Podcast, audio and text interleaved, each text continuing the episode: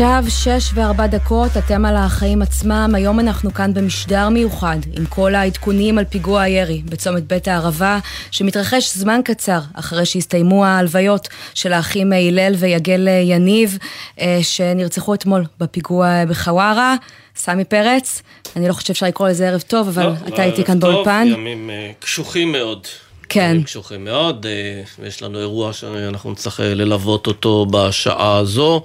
אה, פיגוע ירי, פצוע אנוש בבית הערבה מפציעות ירי. כן. אנחנו לא יודעים אה, לגבי האירוע הזה, תכף אנחנו נתעדכן כמובן עם כל הכתבים שלנו. אה, אנחנו לא יודעים מה המצב הפצוע, ואנחנו גם לא יודעים אם נתפס המפגע. לפי מגן דוד אדום, מצבו אנוש והמצוד אחר המחבל עדיין נמשך, אבל בוא נתעדכן עם אמיר בר שלום, פרשנו לענייני צבא וביטחון. אמיר, מה אתה שומע? אה, טוב, אנחנו מדברים על אה, אירוע שהיה לפני כחצי שעה, אה, רכב שנסע על כביש 90 כנראה שרכב אחר עקף אותו ותוך כדי עקיפה נפתחה לעברו אש, כתוצאה מכך צעיר בן 25 שנהג ברכב נפצע באורח אנוש.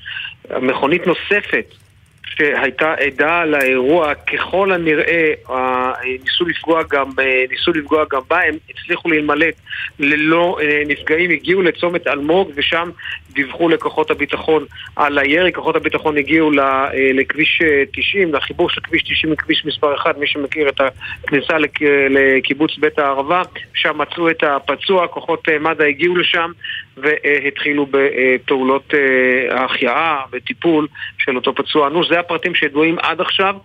לא ברור אה, האם המחבל נתפס או לא, אה, לפחות ממה שאני ראיתי, אין עדיין אה, סגירת מעגל על המחבל, הוא ככל הנראה, אני מסייג את הדברים, אבל הוא ככל הנראה נמלט בחזרה לעיר יריחו, מי שמכיר את האזור הזה, mm-hmm. מדובר ציר 90, אה, האזור הזה זה כביש עוקף יריחו.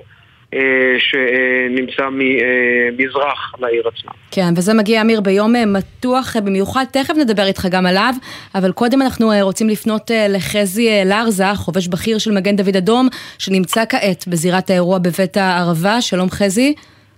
שלום וברכה. מה אתה יכול לספר לנו על מצבו של הפצוע? מדובר בגבר בן 30. אה, אני אה, נסעתי אה, באזור בית הערבה לכיוון צפון, קיבלתי טלפון ממגן דוד אדום על רכב עם תאונה עצמית קשה, הסתובבתי חזרה, הגעתי לאחר כדקה וחצי שניים לרכב, זיהיתי גבר כבן שלושים עם פצעי ירי, הענקתי לו טיפול מציל חיים אה, כמובן, במקביל אה, הזעקנו את אה, כוחות מד"א והצלה, mm-hmm. משטרה, צבא. מד"א הגיעו וכרגע הוא מופנה לבית החולים בהחייאה. כלומר, אתה היית באזור, אתה אומר, בקרבת מקום במקרה, ואז הגעת מהר לאירוע והזעקת את יתר הכוחות. בהחלט. והירי בוצע תוך כדי נהיגה? כלומר, הנהג כנראה פגוע, פצוע, איבד שליטה על ההגה או משהו? הירי, כנראה שהירי אה, בוצע תוך כדי נסיעה, כי כשאני הגעתי לרכב, הרכב עמד בצד הכביש, אה, ניגשתי לרכב, אה, זיהיתי פצעי ירי והתחלתי בטיפול מציל חיים. מה קורה כרגע בזירה? אותו צעיר כבן 30 כבר פונה לבית חולים? או שעדיין מטפלים בו שם? לא, הצעיר כבר בדרכו לבית החולים. כרגע כוחות צה"ל ומשטרה מאבטחים את המקום. כן, אז הוא נמצא בדרכו עכשיו אה, להדסה אה, הר הצופים. אה, חזי, זו תקופה מתוחה, ראינו אתמול את מה שקרה בחווארה, את הפיגוע, את התגובות. זה משפיע איכשהו על הכוננות שלכם? קיבלתם איזה שהן הנחיות מיוחדות? מד"א, מד"א באירוע, מד"א בהבטחה של 24-7, תמיד במיוחד בתקופות כאלה אנחנו בהבטחה מוגברת, בכוננות מוגברת, ומשתדלים לתת מענה ככל הניתן. כן, וחזי, אה, אתה עדיין אה, נמצא שם אה, בזירה, נכון? חיובי, אני עדיין בזירה. ויש שם פריסה של מחסומים צה"ליים שמנסים איכשהו לעשות מצוד, אתה רואה את זה? אני, קשה לי לראות את זה מפה, אבל הבנתי שכן. אוקיי, חזי אלארז, חובש בכיר של מגן דוד אדום מזירת הפיגוע בבית הערבה, תודה רבה לך על הפרטים האלה, ואם יהיו נוספים נשמח לשמוע. תודה. תודה, הכל טוב. ואנחנו חוזרים אליך, אמיר בר שלום, פרשננו לענייני הצבא. אם הזכרנו את היממה המתוחה בחווארה, יש קשר בין האירועים או שעוד מוקדם לקבוע? תראי, הקשר הוא בסופו של דבר, הייתי אומר, קשר אה, מצרפי השראתי, לא לעבר לזה. Mm-hmm.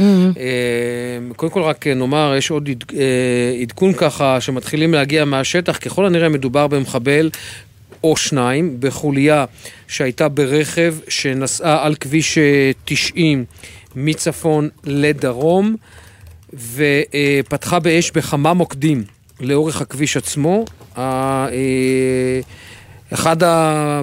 אחד מכלי הרכב נפגע, בתוכו היה הפצוע האנוש, עוד משפחה שעל פניה חלפו המחבלים, זיהו אותם, נהרו לעברם, אבל המשפחה הצליחה להימלט, הגיעה לצומת, אה, לצומת אלמוג, מי שמכיר זה הכניסה, ה, אה, הכניסה לעיר יריחו, שנמצאת על כביש מספר 1 שיורד מירושלים לים המלח, שם הם חברו לכוחות ביטחון, הודיעו להם על הפיגוע, על חוליית המחבלים, הסבירו להם איפה פחות או יותר הם ראו את אה, אותו אה, ג'יפ שנפגע, מדובר בג'יפ לבן שנפגע, וכוחות הביטחון פשוט אה, נוסעים על כביש אחד, פונים לכביש 90, אה, ואז רואים את הרכב.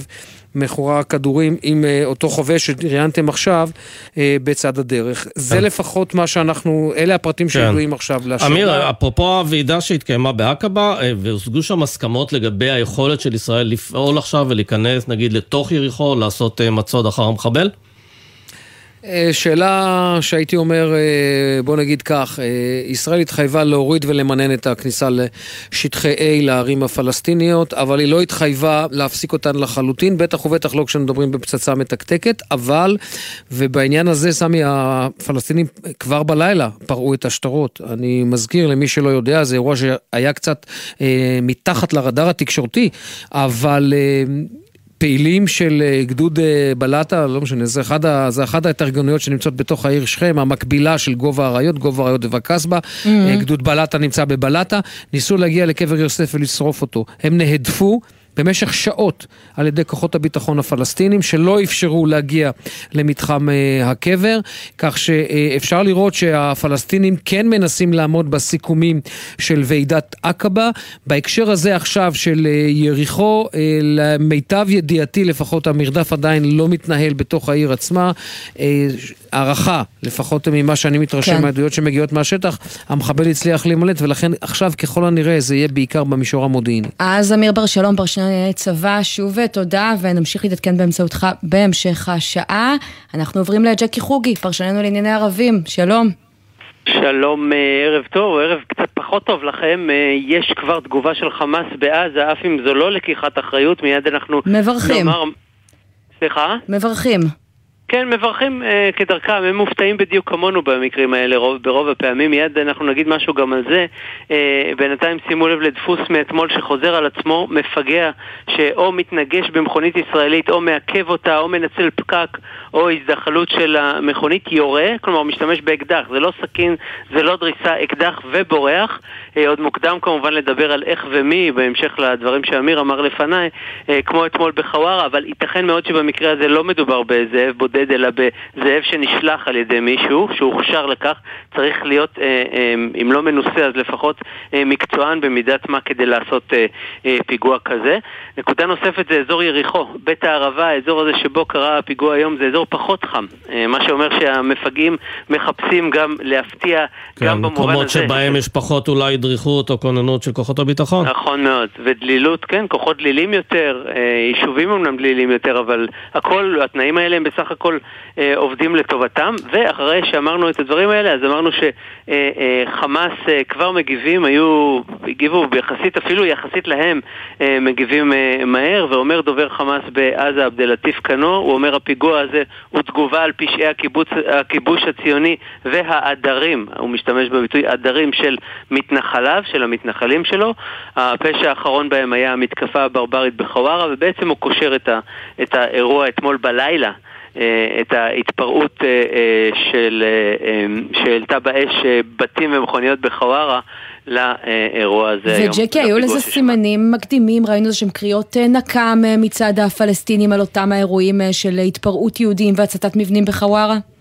אנחנו נמצאים במעגל דמים, זה אפילו לא צריך, אה, את יודעת, היה ברור שאחרי שיקרה דבר כזה חמור כמו אתמול, ואני לא יודע אם הקשבתם לאמיר, אה, אה, לאו דווקא לפניי, אלא בשעות הבוקר ואתמול בלילה, שאמר שנחצה פה איזשהו, קרה פה משהו גדול, mm. מבחינת ההיקף, מבחינת העוצמה, מבחינת תשפוכת הזעם, לכן היה די, די ברור וצפוי, וזה היה בסופו של דבר הישג יפה מאוד של כוחות הביטחון אתמול שהם הצליחו אה, אה, לעצור את, את, אה, את האש שתתפשט אה, אתמול בלילה עוד, אבל אה, היה, הכוננות אה, היא כוננות אה, ש, שחזתה את הדברים האלה בדיוק, אה, ולכן אה, אי אפשר לומר שאנחנו מופתעים הערב למרבה הצער.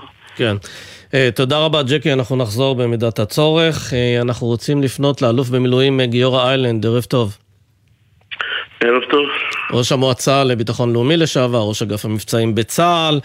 אה, כשאתה מסתכל על רצף האירועים הזה, אה, זה יהיה מוקדם להגיד שיש פה סוג של אינתיפאדה שלישית?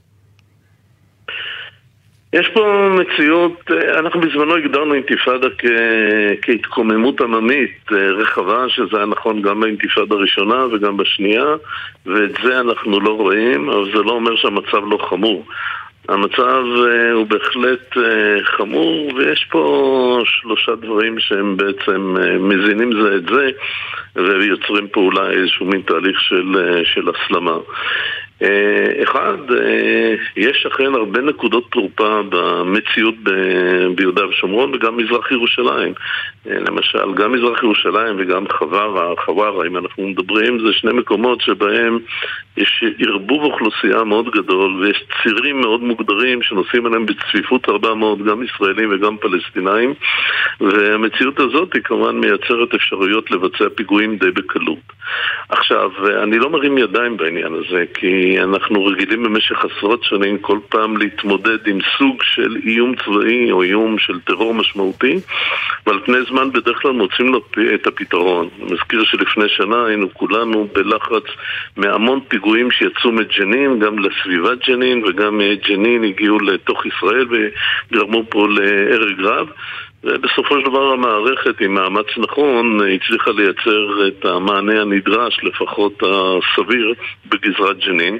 אבל המענה הוא באמצעים ביטחוניים בלבד, או בהרבה מאוד דיאלוגים והידברות כזו שקטה? אני מיד אגיע לזה, ולכן אני אומר... אה, יש פה בצד הצבאי, בצד הטקטי, בצד המיידי, יש פה אתגרים שלחלקם אה, לא יעזור פה אמירות מאוד מאוד אה, מתלהמות ולא אמירות גם מאוד מאוד גאות על אנחנו ואנחנו נראה להם וכולי, יש פה פשוט מציאות שהיא קשה והיא בפני עצמה מייצרת אתגרים שהם עוד פעם משתנים מתקופה לתקופה ומזמן לזמן ומגזרה לגזרה. אז אני אומר שוב, אני סומך על מערכת הביטחון שגם אם היו פה דברים באירועים האחרונים שניתן היה מודיעינית או מבצעית למנוע אותם וזה לא נעשה, אז הלקחים אה, ילמדו ותוספת כוח ואמצעים בדרך כלל יודעת ליצור מצב שהוא יותר נסבל, כפי שהוא בעצם היה ברוב התקופה, הייתי אומר, ב-20 שנה האחרונות. אבל אין ספק שהמצב הזה מאוד מאוד מטריד. אז זה בעיה אחת. הנקודה השנייה היא באמת שאלה של מדיניות. אה, ממשלת ישראל, ממשלות ישראל ב-20 שנה האחרונות התנהלו תחת ההנחה או ההסכמה שקיומה של רשות פלסטינאית חזקה ומתפקדת ובמשתמע גם משתפת פעולה איתנו גם כלכלית וגם צבאית הוא אינטרס ישראלי. עכשיו, בממשלה הנוכחית יש קולות הפוכים. ברגע שיש גם אה, קולות הפוכים, שזה לגיטימי, אז בעצם יש פה איזשהו ויכוח פנים-ישראלי בשאלה האם אנחנו רוצים להסכים לחדש אה, שיתוף פעולה עם הרשות הפלסטינאית, לעודד שיתוף פעולה ביטחוני, לעודד אה, חיזוק שלה גם בצד הצבאי, להיענות פה גם לבקשות אמריקאיות ואחרות, או כפי שאומרים אחרים בתוך הקואליציה, לא, אנחנו צריכים לכבוש ולהשתלט על כל השטח. ואנחנו רואים היום... הפלסטינאית. גיורא איילנד, את, אותם, את אותם הדברים, את אותם האמירות אה, ביום שאחרי מה שקרה בחווארה של אה, חברי כנסת כמו צביקה פוגל אה, למשל, שאמר אצלנו בגלי צה"ל הוסגר תא שלא הייתה מאז חומת מגן, אני רואה את התוצאה, את אותן התפרעויות בחווארה בעין יפה מאוד, ואני תוהה מהיכרותך עד כמה הדברים הללו משפיעים, הדברים מצד אותם פוליטיקאים, והאם זה מה שמלבה את הסערה או אותם התפרעויות עצמם? הובלת אותי בערך לדבר השלישי, אבל לפני כן אני רוצה להגיד, לסכם לגבי הדבר השני, יש פה עניין של מדיניות, הוא לא קשור להצהרות ולא לאמירות של פוליטיקאים כאלו אחרים. מדינת ישראל נמצאת באיזשהו צומת T בנקודה הזאת. אני לא מדבר על הסדרים מדיניים שהם רחוקים ובלתי אפשריים. האם אנחנו ממשיכים להתנהל תחת הרצון לחזק את יכולתה של הרשות הפלסטינאית, שהיא היא בסוג של הרע במיעוטו, או שאנחנו אומרים זה גורם לנו רק נזק ובואו נשתלט אנחנו על כל השטח, על כל המשמעויות. יש בממשלה מצד אחד ויכוח על זה, אבל לא נראה לי שמתקיים דיון אמיתי בשאלה האסטרטגית. העניין הוא שהייתה תקופה שראינו באמת, למשל, את הפערים הכלכליים בין עזה לבין יהודה ושומרון, שהם גדלים עד כדי מצב שהתוצר לנפש ביהודה ושומרון גדול פי ארבעה מזה של עזה, ועל סמך הפער הזה גם אה, אני חושב שהתפתחה בעצם הקונספציה הזו של שאפשר אולי לפתח לפתח שלום כלכלי, שזה יכול לעבוד. השאלה אם אנחנו רואים כרגע בעצם שגל הטרור הזה מוכיח שזה כנראה לא כל כך עובד, שזה טוב רק כדי קצת להרגיע את השטח, לא כדי אה, להביא אותנו לנקודה של, אה, לא יודע אם לקרוא לזה סוף הסכסוך, אבל, אבל אה, סכסוך על אש מאוד נמוכה. אז אה, הגורם הכלכלי הוא מאוד משמעותי, אבל אה, עד נקודה מסוימת. אה, הוא אגב מאוד אפקטיבי עכשיו מול עזה. אם אתה שואל למה במשך השנה האחרונה עזה יחסית שקטה, ולמה החמאס לא ממהר להתערב בכל מקרה של אירוע ביטחוני קטן, ונזהר מאוד גם כשהוא מאפשר ירי, הוא מאוד מאוד מדוד, הסיבה העיקרית היא לא ההרתעה הישראלית, אלא הנושא הכלכלי. כי החמאס, בלי שניכנס לזה יותר מדי, הבין יותר נכון, אפשר לקרוא לו ונכון לקרוא לו, ממשלת עזה הבינה שבמציאות של האבטלת צעירים של 70% ותשתיות הרוסות, אה, הם לא הצליחו להמשיך לשלוט בעזה, והם הבינו שכניסת פועלים מעזה לישראל זה אינטרס עליון שלהם, וששיתוף פעולה עם ישראל בהקמת או שיקום תשתיות של מים וביוב זה אינטרס עליון שלהם, וזה בפני עצמו משיג אה, במידה רבה מאוד יותר שקט. עכשיו, גם לגבי יהודה ושומרון, ישראל ב-20 שנה האחרונות ברוב המקרים הבינה שהדרך לייצר עוד פעם שקט יחסי ולפחות למנוע היום מעורבות של מרע, רוב האוכלוסייה הפלסטינאית, הכלי הכלכלי הוא אפקטיבי. אני לא אומר שהוא פותר הכל, אבל הוא אפקטיבי. לכן גם בתקופה של אינתיפאדת הסכינים, מה שנקרא ב-2015-2016, המשיכו ללא שום שינוי אה, לאפשר כניסת פועלים לישראל, כניסת פועלים לאזורי תעשייה ודברים אחרים. לדברים האלה יש איזושהי יכולת מרסנת, אבל היא כנראה לא מספיקה. אז אתה אומר אומר באמת, זה מה שקורה כשאותה אה, ממשלה אה, מעודדת ככה את היחסים הכלכליים אה, שמביאים אה, שקט. אני שואלת מה קורה כשלא, מה קורה אה, כשנשמעים דברים כמו שחבר הכנסת צביקה פוגל אמר הבוקר, וצריך להגיד, חזר בו אחר כך, כשבעצם הם מפצלים את הסמכויות במשרד הביטחון, ושיש תחושה... שמדברים בשני אני, קולות. אני, אני, אני אענה בסופו שלי. זה מוביל אותי באמת לסוגיה השלישית, ואמרתי, יש קשר בין כל השלוש. אז אם השנייה הייתה שהממשלה פה בעצם לא הגדירה מדיניות, או שינוי במדיניות ביחס לרשות הפלסטינאית, יש לזה מלא משמעויות מרחיקות לכת, מהסדרים ועד שידור, אה, שיתופי פעולה ביטחוניים ועד אחרים. היא לא הגדירה את המדיניות, אבל היא יוצרת סוג של אי-ודאות. אגב, למה אתה אומר שהיא לא הגדירה את המדיניות? אם היא מחליטה להכשיר מאחזים, ואם uh, שרים... שרים עולים, ואתה יודע, חברי כנסת עולים, ומנסים לעשות כל מיני צעדים שלא ראינו בעבר. רגע, זה נכון, אבל זה הדבר השלישי. אני בכוונה אומר, לא הגדירה מדיניות, זה אומר, היא בפועל, וזה בדיוק הדבר השלישי. למעשה הממשלה מתנהלת ללא קו ברור אחד. אה, בואו ניקח למשל את מה שהיה במאחז אביתר, שלמעשה פונה מתושביו בהנחיה מוסמכת של שר הביטחון הקודם, אגב גם בהסכם מסוים עם, עם המתנחלים. בעקבות הפיגוע הקשה בחווארה, חזרו אנשים לאביתר. עכשיו, השר איתמר בן גביר הגיע לבקר אותם והוא מעודד אותם. השר שקיבל רק לפני שבוע סמכויות איתם אה, סמוטריץ' הוא השר שמוסמך כן או לא לפנות אותם, הוא כנראה לא יפנה אותם, והשר שאחראי על נושא הביטחון וגם הסדר ביהודה ושומרון היה ונשאר אה, השר גלנט, שר הביטחון. ואז אתה רואה פה שלושה שרים שכל אחד מושך לכיוון אחר, ככה אי אפשר להסדיר לא חוק וסדר, וגם לא לייצר איזושהי מדיניות שהיא קוהרנטית, ובעיקר מה שזה משדר לצד השני, וזה הדבר המטריד, סוג של כאוס של ממשלה שאמנה משתמשת במילים מאוד גבוהות ובנפנופי ידיים מאוד מאוד חזקות, אבל למעשה אין לה מענה אמיתי למה שקורה כאן ועכשיו, והתוצאה בין היתר, ראינו אותה גם באמת בהתפרעות הדי אה, חסר תקדים. אבל אני מנסה להבין, אתה אומר במילים אחרות, בצלאל סמוטריץ' מגנה אה, במילותיו את אה, מה שקורה בעצם בחווארה, את לקיחת החוק לידיים, אבל במבחן המעשה הוא לא יפנה אותם, הוא אה, משדר מסר אחר? הוא בוודאי משדר מסרים אחרים, נראה מה הוא עושה עם אביתר. אביתר הנוכחות כרגע של מתנחלים שם היא בלתי חוקית על פי הגדרות של מדינת ישראל. עכשיו, כל עוד זה היה אחריות בלעדית של שר הביטחון, אפשר היה לשאול את שר הביטחון מה אתה עושה ומה אתה לא עושה. כרגע אתה לא יודע איזה שר אתה שואל. ולכן, יש פה דברים שהממשלה הנוכחית בין היתר מנסה להחזיק את המקל בשני הקצוות, וברוב המקרים זה בלתי אפשרי, הם פשוט לומדים את זה בדרך הקשה.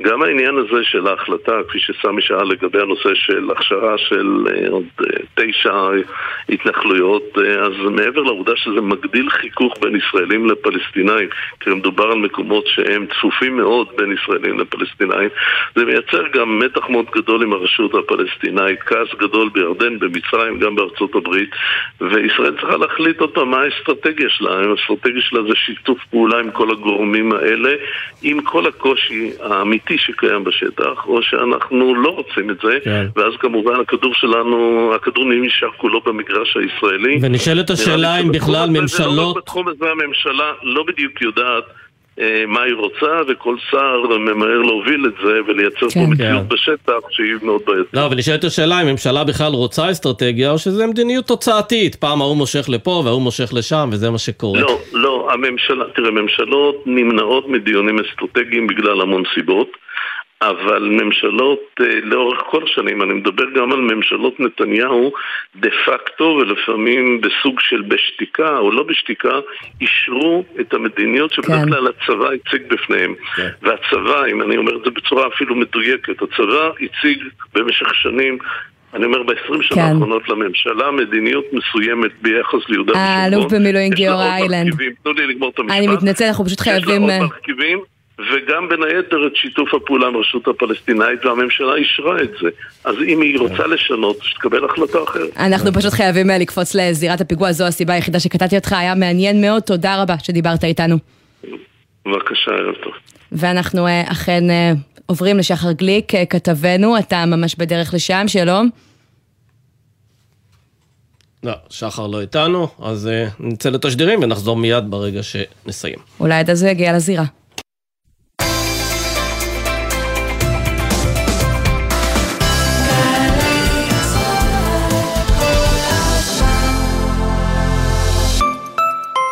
מהנדסת נתונים ועד תכנון שבבים.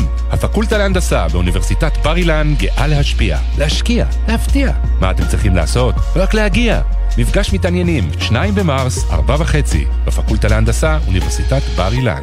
כמה זה יחס אישי, כפול מרצים מעולים, לחלק לכיתות קטנות, התשובה, 90% השמה בשנה שעברה. עזריאלי, חממה למהנדסי העתיד ולמהנדסות העתיד, מזמינה אתכם ליום הפתוח, יום שישי, עשרה במרס, כוכבי 9087. ספי ויניר פותחים את הבוקר. יש דרך אבל לפתור את זה, ארבל. אם אריה דרעי יסכים שהוא מוכן להיות למשל יושב ראש הכנסת, אתה לא רואה אפשרות שזאת תהיה... בזווית מבטך אתה מסתכל כאן איך אנחנו מסדרים תפקיד או ג'וב לאריה דרעי. זווית ההסתכלות שלך. יש דרך אחרת לראות את זה? סליחה על הצחוק המתפרץ, חבר הכנסת. ספי עובדיה ויניר קוזין, ראשון עד רביעי בשמונה בבוקר, רק בגלי צה"ל. עכשיו בגלי צה"ל, עמית תומר וסמי פרץ עם החיים עצמם. חזרנו ואנחנו uh, במשדר מיוחד סביב הפיגוע uh, בבית uh, הערבה, בו גבר כבן 30 uh, נפגע באורח אנוש, ושחר גליק, כתבנו אתה בדרך לזירת הפיגוע, מצטרף אלינו עכשיו, שלום. שלום, תראו, קודם כל כל הדרך הזו מלאה בניידות משטרה, בג'יפים צבאיים, סוד משמעותי אחר המחבלים, וכבר אפשר לומר כמעט בוודאות, לפחות על פי גורם ביטחוני, מחבלים, פיגוע, זה האירוע, זה הדפוס שמזהים במערכת הביטחון. הם יופתעו מאוד מאוד אם יתברר בסוף משהו אחר. הערכה המרכזית וכמעט הבטוחה אלא שמדובר באמת בפיגוע. עוד אומר לנו גורם ביטחוני, לפחות שתי זירות נוספות, חוץ מהזירה בצומת בית הערבה, אנחנו מדברים על שני אירועי ירי נוספים באזור, שניהם ללא נפגעים. ככל הנראה אותו מחבל או אותם מחבלים. כלומר, המפ... אותו מחבל שעדיין נמשך המצוד אחריו, מצליח בינתיים אה, לבצע אירועי יחי נוספים, כרגע למזלנו ללא נפגעים. נכון, תוך כדי האירוע הזה יש גם איזה שהם דיווחים שהכוחות עצמם שצדים אחר המחבל שומעים אה, פיצוצים לידם ויש איזושהי טענה שמדובר בירי, כרגע לא מצליחים לאמת שגם הלקוחות עצמם יורים. בכל מקרה המחבל או המחבלים ממערכת הביטחון מעריכים נמלטו לתוך אה, מחנה הפליטים עקבת סמוך אה, ליריחו אה, ועכשיו באמת מוקד המאמצים להיכנס למחנה הפליטים הזה לפחות בדקות הקרובות המון המון ניידות משטרה, ניידות של גם שירות הביטחון הכללי, כוחות מיוחדים של צה"ל, כולם זורמים לכאן לאירוע הזה. כיוון ההפוך, לתוך ירושלים, אנחנו רואים פקקי ענק גדולים מאוד מהמחסומים שהיו עד לפני כמה דקות והשתחררו. כאמור, אחרי שהבינו שהוא נמלט לאזור יריחו, למחנה הפליטים עקבה ג'אבר, אז המחסומים לכיוונים האחרים בגדול נפתחו. מילה אחת על היישובים פה מסביב, כל היישובים כאן מסביב, גם ב... אה, יש פה בעצם, זה צומת בין שלוש אה, אה, מועצות אזוריות, גם המועצה האזורית בנימין, גם המועצה האזורית בקעת הירדן, ערבות הירדן, וגם המועצה האזורית מגילות ים המלח, כל היישובים הסמוכים סתומים לגמרי לתנועה, אין כניסה, ניידות משטרה עומדות בכניסה אה, ומונעות אה, כניסה אה, בש, בשביל, בשל החשש, בכל זאת המחבל כן נמלט לכיוונים כאלו, מצוד הדוק מאוד אחרי המחבל שביצע לפחות בשלוש זירות פיגוע כנראה והצליח לפצוע באורח אנוש כבן 25 צומת בית הערבה. אז שחר, בוא נסכם את מה שאנחנו יודעים אה, כרגע. מדובר כאן בעצם על שלוש אה, זירות. קודם כל, האירוע המרכזי בצומת בית הערבה, אה, שמגיע לפציעה אנושה של גבר כבן 25-30 כתוצאה מהירי. הוא מפונה כרגע לבית החולים הדסה עין כרם. חוץ מזה, שתי זירות נוספות. המחבל נמלט, הוא מצליח לירות בבית הערבה ובאזור נבו על רכבים. שם אין נפגעים, אבל אנחנו יודעים שהמחבל עדיין מסתובב חופשי, מה שמעלה את השאלה, האם זה האירוע האחרון. תודה רבה לך בינתיים, ואנחנו רוצים לעבור לאמיר בר שלום, פרשנו לענייני צבא וביטחון. תודה לכם. ערב טוב. שלום, שלום, ערב טוב. אה, תראה עמית, אנחנו מדברים פה, המחבל ככל הנראה ברכב נמלט לתוך אה, יריחו. זה כבר אה, נראה די ברור, לפחות מהמאפיינים שאנחנו מקבלים מהשטח ומהתיאור ששמעתם עכשיו משחר. Mm. אני לא בטוח, אני חייב לומר, אנחנו, עד שלא תהיה תמונה ממש ברורה, אני לא בטוח שתהיה כניסה אה, למחנה הפליטים עקבה ג'אבר, זה לא כניסה שהיא כניסה, בוא, בוא נגיד כך, זה לא כניסה שהיא קלה, אה, צריך להיערך לה עם הרבה מאוד, אה, עם הרבה מאוד כוחות, כי אה, אני מזכיר, לפני שלושה שבועות הייתה אה, כניסה שם, אה, היו שתי כניסות במהלך סוף שבוע אחד, בשתיהן אה, נפתחה אש לעבר הכוחות, היו הרבה מאוד אה, חילופי אה, ירי ומטענים, ולכן אני חושב שצה"ל לא ימהר להיכנס. זה לא שצה"ל לא יכול, אלא הוא לא יעשה את זה אם לא יהיה מודיעין שהוא מודיעין מדויק. כניסה רק לשם סריקות, המשמעות שלה יכולה להיות הרבה מאוד נפגעים, ואת זה ישראל לא רוצה לעשות. לכן אני מניח שכרגע המאמץ הוא קודם כל לסגור את כל היישובים בסביבה, היישובים היהודים, לוודא שאכן אין, החוליה הזו לא מסתובבת עדיין מחוץ אה, לשטחי A. ברגע שהתברר שהם אכן בשטחי A, אז למעשה המבצע הזה עובר כולו למישור המודיעיני. ההנחה היא שמדובר בחוליה, כלומר לא נהג שיורה, אלא נהג ולצידו מישהו שיורה? כן, כן, כן. זה פיגוע שמאוד קשה לעשות, אה, אולי זה נראה טוב בסרטים, אבל אה, כנראה שהיה כאן ירי מדויק. אנחנו אה, רואים שהייתה פגיעה, ב, פגיעה ברכבים. לא, אבל מצד שני היו עוד, היו עוד שני מקרים של ירי שבהם לא הייתה פגיעה, אז כן, יכול להיות שבמנוסה... במנוסה... מדובר ברכב, מדובר, כן. כן, מדובר ברכב נוסע, ברכב נוסע שזה לא תמיד קל, לא תמיד קל לפגוע. במקרה הזה למזלנו, שלא אה, נפגעו, אבל זה נראה כמו אה, פיגוע של, בוא נגיד כך, לא רק מפגע בודד, אלא יותר מאדם אחד. כן, אמיר בר שלום, בר שינוי הצבא וביטחון, תודה, וכמובן תעדכן במידת הצורך. עוברים אה, לשלמה נאמן, יושב ראש מועצת יש"ע וראש מועצת גוש עציון, שלום. שלום וברכה, שוב ערב קשה מאוד. מאוד. אז אה, גוש עציון אה, היא יחסית אה, רחוקה גיאוגרפית מצומת בית הערבה. מה קורה אצלכם? יש למרות הכל איזשהו מצור שכרגע הדברים כרגיל? תראו, כל הארץ היא ארץ אחת, כן, אנחנו לא ארץ גדולה, ואצלנו באירועים שלנו, כרגע זה בקעת הירדן, אבל צריך להבין שהרי האירועים האלה לא תלושים באוויר. זה מתחיל לפני שנתיים הסלמה קשה מאוד ברמה של זריקות אבנים ובקבוקי תבערה וצמיגים בוערים וסכינים, כן, והדבר הזה הוא פשוט הולך ומסלים, זה מה שתמיד טענו וטוענים uh, התושבים, שאירועים של... אירועים של מה שנקרא טרור עממי, כן, בסופו של דבר הופכים לטרור רצחני ש... שפשוט אנחנו קוברים את מתינו. ו... ולכן אם לא עוצרים אותם, את, ה... את הפרעות האלה של, של ערבים בצד, כשזה מתחיל בקלות, אז אחר כך אנחנו לוקחים את זה... כשאתה אומר עוצרים, למה אתה מתכוון? מה צריכה להיות התגובה לדעתך לאירוע כזה? לא, התגובה, התגובות חייבות, חייבות להיות קשות. אנחנו, אנחנו נמצאים במלחמה, אי אפשר לטפל בטרור ברמה הזאת, ברמה של חוליות. זה לא פינצטה, זה פשוט לא עובד, כן? זה לא שאנחנו צמאי דם או מחפשים דם. אבל אין שום ברירה. ברגע שמדובר בטרור, ברגע שמדובר במלחמה כוללת נגדנו, אז אנחנו חייבים להשיב מלחמה כוללת. זה אומר ענישה קולקטיבית, זה אומר ענישה חמורה, זה אומר פגיעה כלכלית, זה אומר, זה אומר חסימות, זה אומר uh, סגרים וכתרים על, על הערים. אין שום ברירה, אין שום ברירה מהאמצעים האלה. כן, לא- כשאתה לא אומר, שלמה, כשאתה אומר אה, תגובות קשות, ראינו אתמול את האירוע גם בחווארה. בלילה, שמאות אה, צעירים אה, נכנסו לשם והעבירו מכוניות ובתים, וזה די הפריע גם כמובן לכוחות הביטחון במצוד אחר אותו מחבל. כמובן, איך, כמובן, אה, איך אני, שולטים אני... באוכלוסייה של המתיישבים, של המתנחלים, כדי שהיא תיתן לכוחות הביטחון לעשות את העבודה שלהם? כמובן, אני מתכוון תגובה קשה שצריכה לבוא מצה"ל וכוחות הביטחון, מהממשלה, ואין שום ספק. ו, ואנחנו, כשאנחנו לא מקבלים את המענה הזה כאשר המדינה בוערת והצה"ל לא, לא, לא משתלט, הממשלה לא משתלטת, אז, אז לצערנו הצעירים שלנו מאבדים את הראש והדבר הזה הוא קשה מאוד. לא, אבל תראה, אנחנו בכל זאת הצד החזק, אנחנו מדינת ישראל עם צבא, עם שב"כ, עם אה, כוחות ביטחון, עם משטרה, אה, והצד החזק צריך להפעיל את הכוחות המסודרים שלו, לא כוחות אה, מיליציות למיניהן. אנחנו... אתה צודק לגמרי, זה בדיוק מה שאני טוען, הצד החזק שלמעלה משנה לא יודע להרגיע את האויב, אז הוא, אז הוא כנראה לא כזה חזק, וזה בדיוק, וזה בדיוק מה שקורה. אז מה הוא צריך לעשות אחרת? מה צה"ל צריך לעשות, צה"ל, שב"כ צריכים לעשות אחרת שהם לא עושים?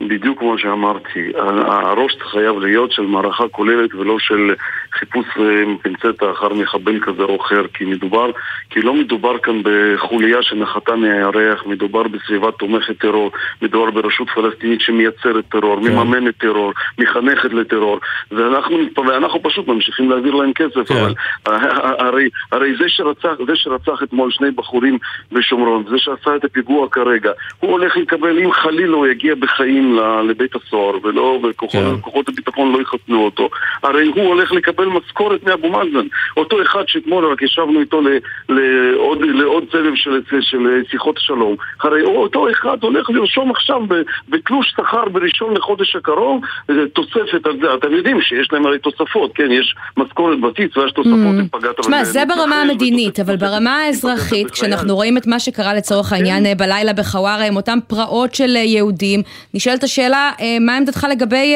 התנהגויות כאלה, והאם הן לא רק יותר מתדלקות? את מה שקורה בשטח. אמרתי את עמדתי ולדעתי הייתי מאוד ברור. אבל פעלתם בתור המנהיגות של, ה, של, ה, של יהודה ושומרון, פעלתם כנגד אותם צעירים, כהסברה, ב, לא יודע, באיזה שהם פעולות כדי להגיד להם שהם מחבלים במאמץ של צה"ל אה, לשלוט בשטח? אני מוכרח לומר שאנחנו פועלים לא רק ביום כזה ובעיקר לא ביום כזה, אנחנו פועלים 365, 24-7, אנחנו פועלים כל הזמן, זה מערכת חינוך שלנו, זה כל מוסדות חינוך שלנו, זה הבתים שלנו, הרי אף אחד אין פה שתי דעות, אנחנו מחנכים לממלכתיות, אנחנו מחנכים לשירות בצה"ל, אנחנו מחנכים לכך שאנחנו מדינה אחת ועם אחד וכוחות ביטחון מאוחדים, ואין לזה ספק לאף אחד, ויש לנו גם תוצאות, תוצאות מעולות למערכת החינוך שלנו, וכמובן כשזה, כש, כשהטרור הזה משתולל לאורך, לאורך שנים, והוא לא נרגע, כן. ואז הצעירים מאבדים את הראש, ואנחנו, ואנחנו עושים את כל מה שאנחנו יכולים כדי להרגיע אותם כמה שאפשר. המדינה היא זו שצריכה לתת את התשובה. שלמה נאמן, ראש מועצת גוש עציון ויושב ראש מועצת יש"ע, תודה רבה לך ששוחחת איתנו. רק בשורות טובות.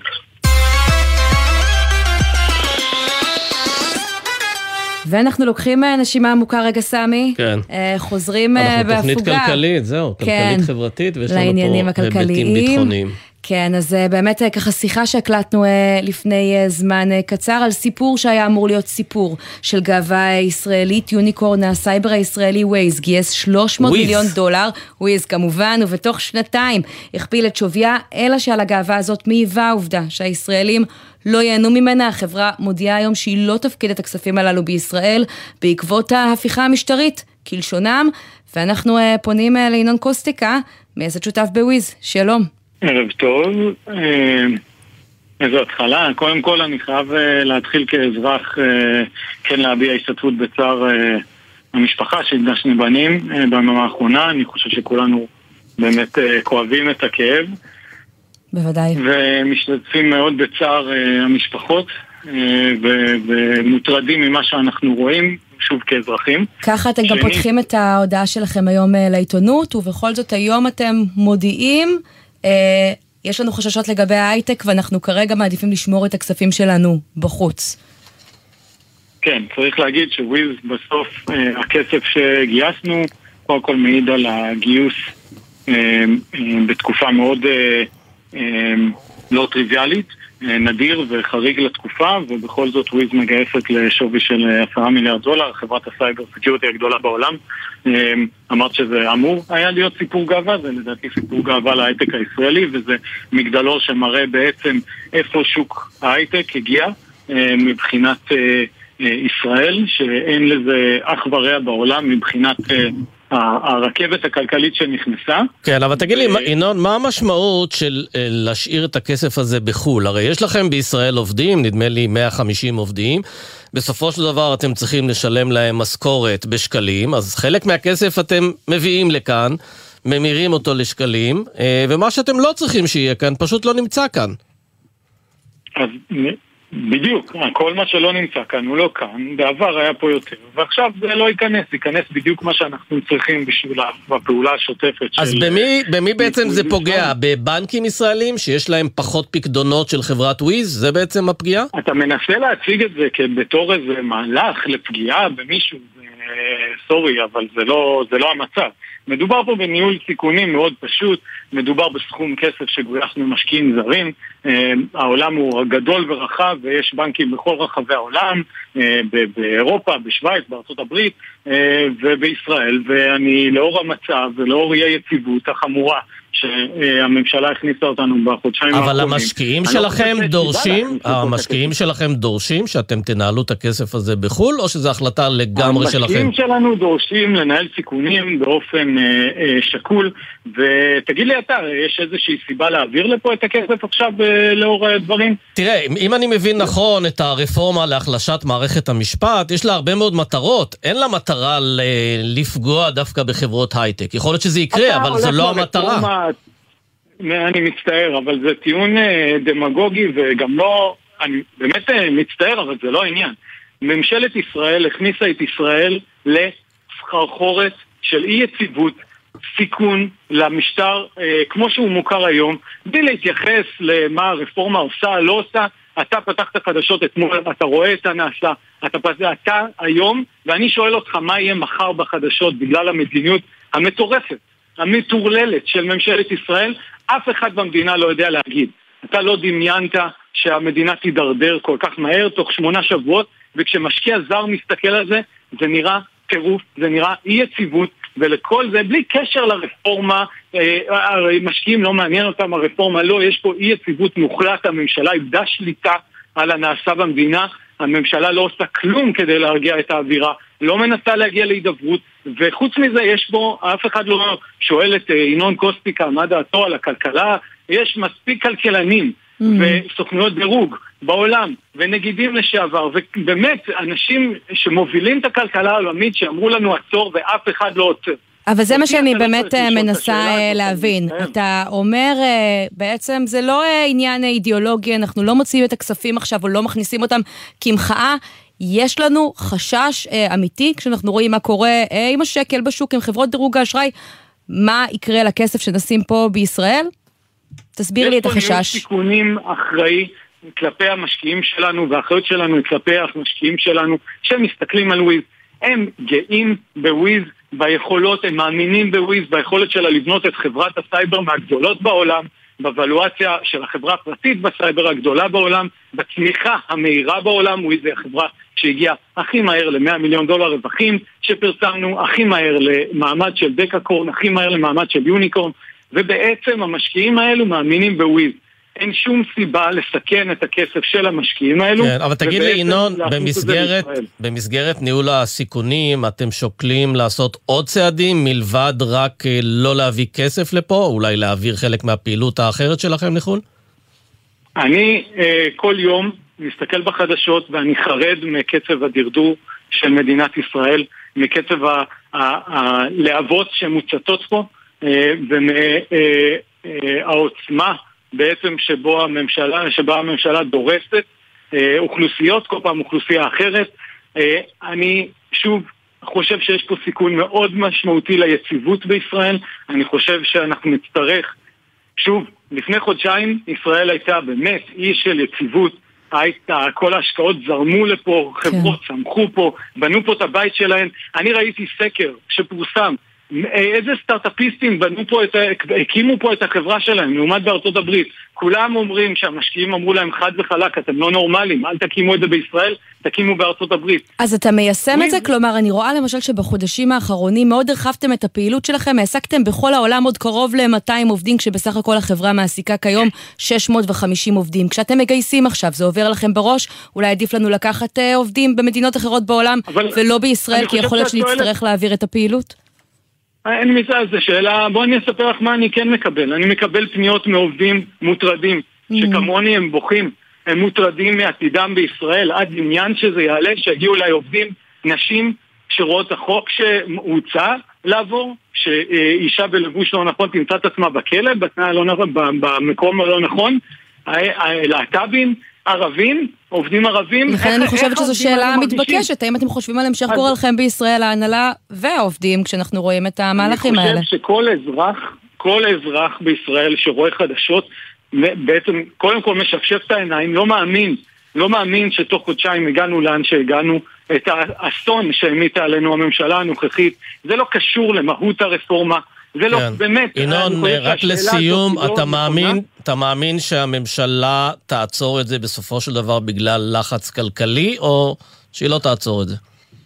הממשלה אחראית באופן מלא להתרסקות החברתית, להתרסקות הכלכלית של ממשלת ישראל. הממשלה היא לא ממשלה של סקטור, הממשלה היא ממשלה של מדינה, והיא כשלה בתפקידה בכל יום ויום שבו היא לא מביאה את הנושא, הנושאים הכואבים להידברות, ושהיא מתעלמת מקריאות של כל, באמת, כל כך הרבה גופים ומגזרים במשק, היא מביאה אותנו לאסון. וויז, באמת ראינו את עצמנו בתור הפלסר של ההייטק הישראלי, אנחנו קיווינו, באמת שאנחנו קיווינו שאחרינו יגיעו עוד רבים וטובים, וראינו המון חברות, וכמות הטאלנט פה, והאקוסיסטם כן, וכרגע המגמה היא הפוכה, מובילים את הכספים אה, אני לא יודע, אני לא יודע להגיד לכם, ולפני חודשיים הייתי אומר לכם, תראו כמה וויז עוד יהיו אחרינו, עוד כמה חברות כמו וויז. אני לא יודע להגיד לכם שיש פה עוד וויז אחרינו. יכול להיות שוויז באמת עם הצלחה אדירה, ואני מאוד גאה, ואני מאוד גאה בישראל ש, שבאמת בנתה את האקוסיסטם כדי להצמיח את וויז שהיא גאווה עולמית, תסתכלו בכל התקשורת בעולם, אין כמו וויז בעולם. על זה אין עוררין. ובכל זאת זה יכול להיות האחרון שמדינת ישראל יצרה בגלל הממשלה הנוכחית והמדיניות הקטסטרופלית אם היה לנו זמן הייתי שואלת אותך איפה תקימו את הסטארט-אפ הבא, אבל נגמר לנו הזמן. ינון קוסטיקה, אולי בשיחה הבאה. תודה רבה. תודה. תודה רבה לכם, מקרוב. אז זו השיחה שקיימנו לפני זמן אה, קצר, הוקלטה אה, מראש עם אה, ינון קוסטיקה, מייסד שותף בחברת וויז לפני האירועים האחרונים. כן, נשמע נסער מאוד. מאוד טעון, כן, סמי. כן, כן, גם הכל מתחבר, תשמעי, גם המצב הביטחוני, גם העניין הזה של הרפורמה להחלשת מערכת המשפט, גם כל מיני תקלות שיש בממשלה הזו, והתחושה ש... ואגב, יש גם משבר בהייטק, צריך לזכור. Mm. אמנם הוא פסח על חברת וויז, שמצליחה לגייס ועושה יופי של מהלך, אבל יש משבר בהייטק, וכשהכול... סוגר עליך, אז אה, כן, אנשים שהרגישו שעד לפני זמן די קצר, אנחנו ה Start-Up Nation, והכל עובד כמו שצריך, והכל מי מנוחות. כן. פחות או יותר, מה שנקרא, במושגים ישראלים, הכל על מי מנוחות, עכשיו זה אה, מתערער. אז יש תחושה של חוסר יציבות אה, מסביב, גם כמובן אה, ביטחונית, אה, גם אה, בעם. אה, ואם אה, חשבנו שהתקציב שמביאה אה, ממשלה שהייתה אמורה להיות אה, מאוחדת ברצונות שלה, אה, לפחות ייתן לנו קצת אה, שקט ברמה הכלכלית, גם שם התבדינו כשבסוף השבוע ראינו את התקציב מאושר בדקה 99.999 וגם כן אה, עם בצורה... הרבה מאוד נעלמים וסימני שאלה, כלומר זה לא תקציב סגור, מחדש. בדיוק, זה לא תקציב סגור, ואנחנו רוצים להפנות את העניין הזה לישראל פישר, כתבנו הכלכלי, שלום ישראל. ערב טוב, מה שלומכם, סמי ועמי? אה, אנחנו בסדר בינתיים. לא פשוט. אה, אנחנו עוקבים אחרי מה שקורה באזור ים המלח, אבל תן לנו קצת עדכון לגבי התקציב, הנושאים- הנושא של ה- אה, כספים הקואליציוניים, מיליארדים כן רבים הולכים. לאן? הכספים הקואליציוניים זה משהו שאני צריך להגיד שהוא לא חדש. משנות ה-80 כבר יש הסכמים קואליציוניים שמסכמים על העברת כספי, כספים למשרדים מסוימים ו... או, או לעמותות מסוימות אפילו, היו ניסיונות להגביל את זה, אבל בתקציב הממשלה האחרון שעבר, לפי מה שחשוף לנו, וזו בעצם נקודת המפתח, מה שחשוף לנו, מעט מאוד. כי חוברת התקציב המלאה לא חשופה גם היום. ההסכמים הקואליציוניים שווים שבעה מיליארד שקל. אבל קשה באמת לדעת מהו היקף ההעברות האמיתי. צריך להגיד, כספים קואליציוניים אלה כספים שמועברים לתחומים מאוד מסוימים, אפילו עמותות ספציפיות במסגרת אה, ההסכמים שנחתמו על הקמת הממשלה. כן, צריך אגב רק להסביר שכספים קואליציוניים זה כסף תוספתי לדברים שממילא חברי הממשלה, השרים, מקבלים במסגרת, סליחה, במסגרת המשרדים שלהם.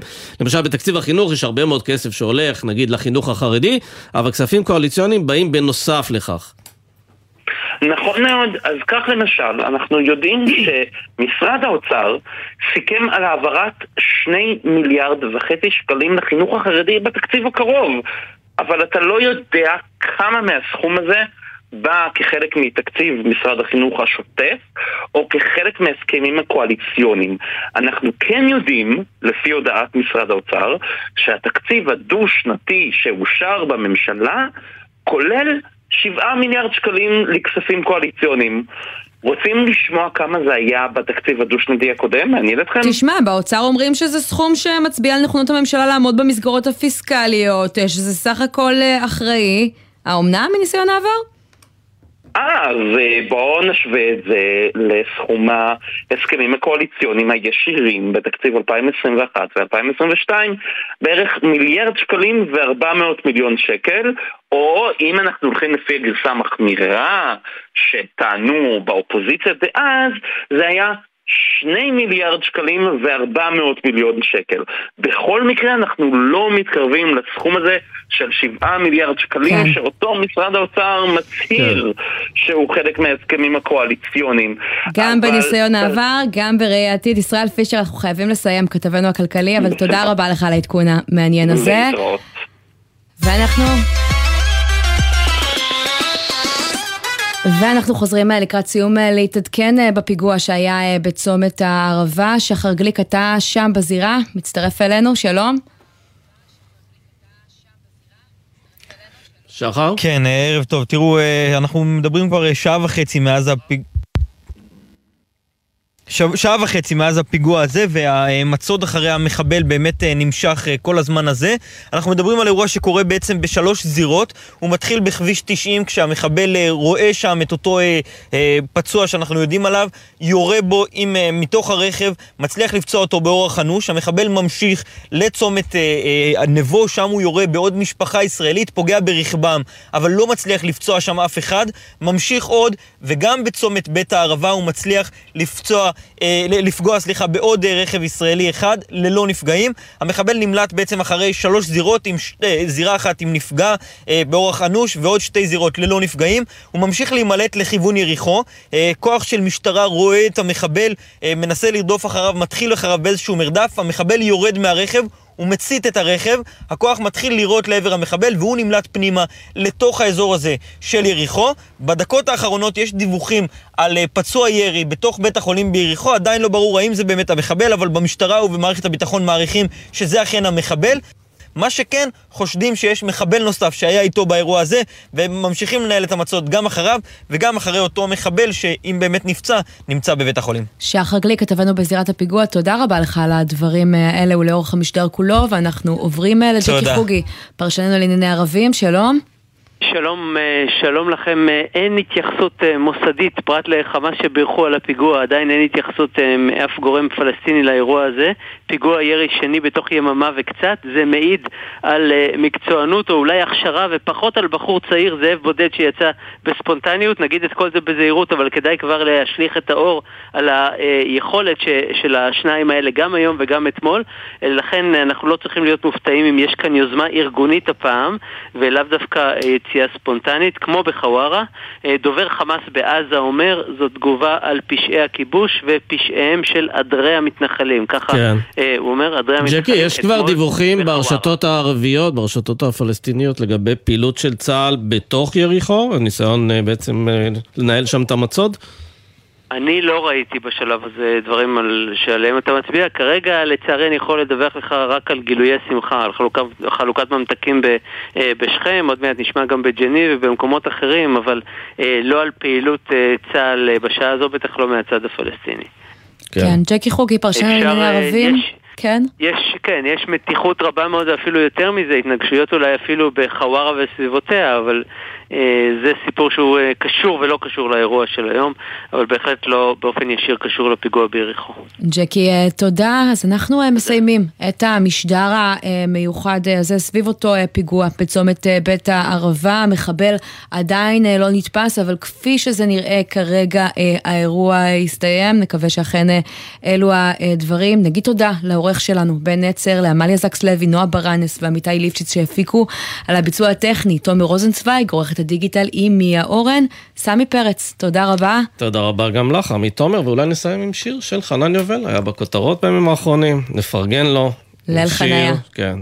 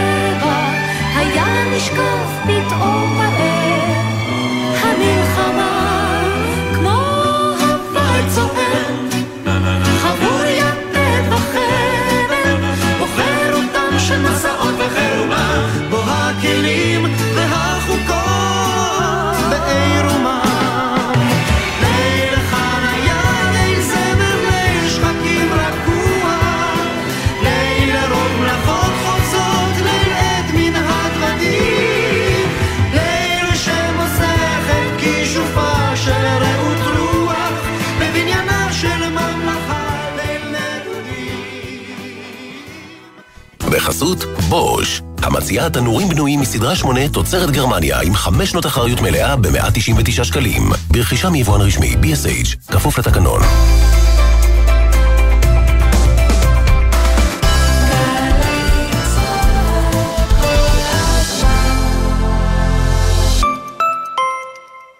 תחפושות? יש. הופעות? יש. חוויה של פעם בפורים? יש. יש סיבה לחגוג פורים בירושלים. חוגגים פורים בבירה בשבוע מקפיץ. תחפושות, מסיבות, הרקדות, הצגות, מופעי סטנדאפ, מסיבת רחוב צבעונית. אירועים לכל הגילים בכל רחבי ירושלים. בשכונות, במוסדות התרבות ובמוקדים מרכזיים ברחבי העיר. בואו ליהנות עם כל המשפחה בחוויית פורים שמחה בירושלים. פרטים נוספים באתר עיריית ירושלים. פסטיבל אישה בתיאטרון חולון. יוצרות ומבצעות נבחרות מגישות את מיטב יצירתן במגוון מופעי מקור ובכורות. 1 עד 4 במרס בתיאטרון חולון. שלום, כאן טלי ליפקין שחת. כמה קרובה באמת איראן לפצצה? האם חיסול רבי מחבלים תורם למלחמה בטרור? ואיך תשמור ישראל על העליונות האווירית המוחלטת שלה בשמי המזרח התיכון? ברצועת הביטחון אנחנו מדברים עם מומחי צבא, ביטחון, אסטרטגיה וטכנולוגיה על נושאים אלה והאחרים. הערב בשבע וחצי, ובכל זמן שתרצו, באתר וביישומון גלי צה"ל. מיד אחרי החדשות, עידן קבלר.